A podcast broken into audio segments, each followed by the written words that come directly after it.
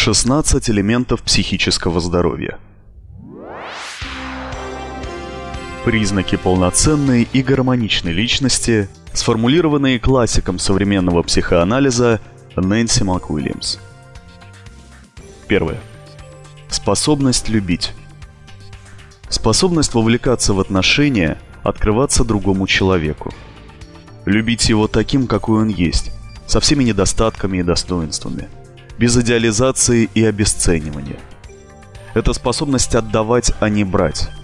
Это касается и родительской любви к детям, и партнерской любви между мужчиной и женщиной. Второе. Способность работать. Это касается не только профессии. Это в первую очередь о способности создавать и творить то, что ценно для человека, семьи, общества. Людям важно осознавать, что то, что они делают, имеет смысл и значение и для других. Это способность привносить в мир что-то новое, творческий потенциал. Подростки часто испытывают сложность в этом. Третье. Способность играть. Здесь речь идет как о прямом смысле игры у детей, так и о способности взрослых людей играть словами, символами. Это возможность использовать метафоры, насказания, юмор, символизировать свой опыт и получать от этого удовольствие. Молодые животные часто играют, используя телесный контакт, и это важно для их развития. При этом, если животным не позволить играть один день, то на следующий день они будут играть с двойным усердием – Ученые проводят аналогию с людьми и делают вывод, что, возможно, гиперактивность у детей – это следствие недостатка игры. Кроме того, в современном обществе наблюдается общая тенденция к тому, что мы перестаем играть. Наши игры из активных превращаются в отстраненно-наблюдательные.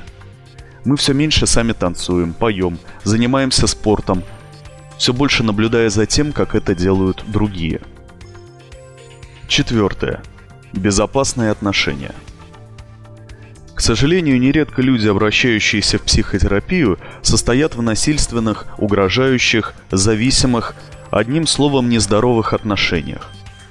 Джон Болби описал три типа привязанности – нормальную, тревожную, сложно выносить одиночество, поэтому человек прилипает к значимому объекту, и избегающую – Человек может легко отпустить другого, но при этом остается с колоссальной тревогой внутри. Впоследствии выделился еще один тип привязанности – дезорганизованный, D-тип.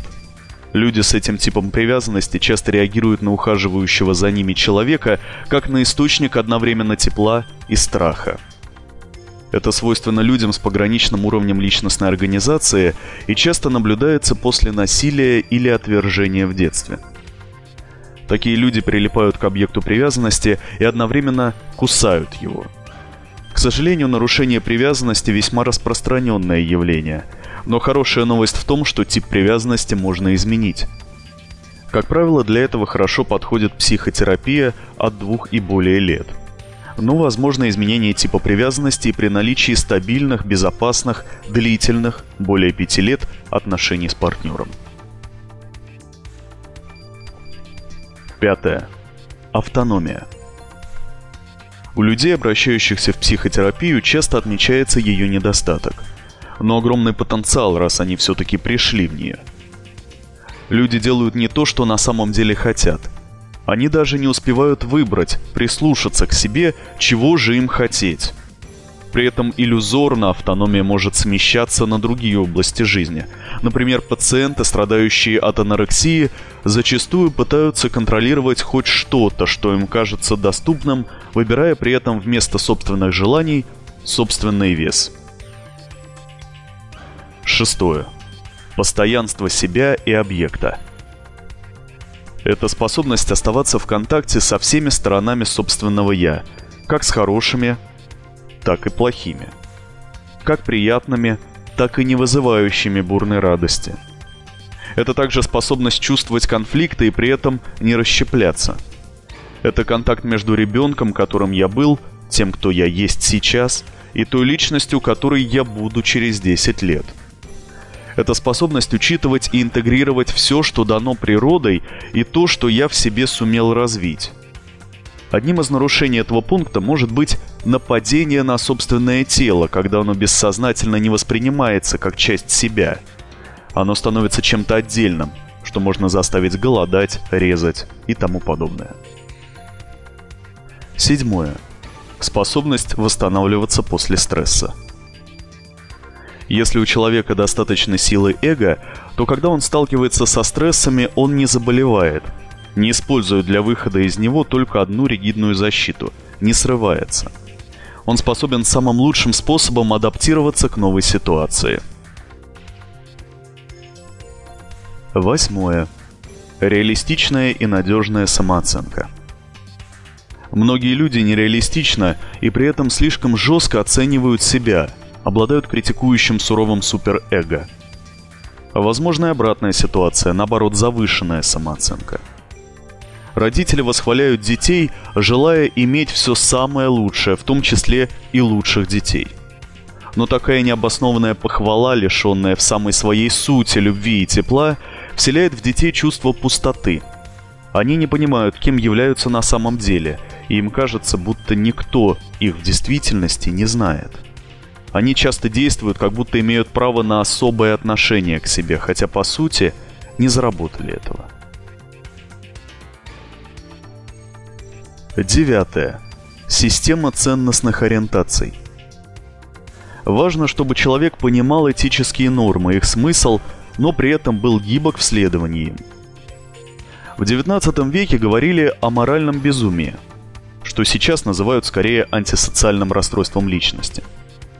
Это серьезная проблема, связанная с непониманием, нечувствованием человеком различных этических, моральных и ценностных норм и принципов – хотя в то же время у таких людей могут быть сохранны другие элементы из данного списка. Десятое. Способность выносить накал эмоций. Выносить эмоции значит уметь оставаться с ними, чувствовать их, при этом не действуя под их влиянием. Это также одновременная способность оставаться в контакте и с эмоциями, и с мыслями, своей рациональной частью. Одиннадцатое. Рефлексия. Способность оставаться эгодистонным, умение посмотреть на себя как бы со стороны. Люди с рефлексией способны видеть, что именно является их проблемой, и, соответственно, обходиться с ней таким образом, чтобы решить ее, максимально эффективно помогая себе. 12. Ментализация. Обладая этой способностью, люди способны понять, что другие – это совершенно отдельные личности, со своими особенностями личностной и психологической структурой.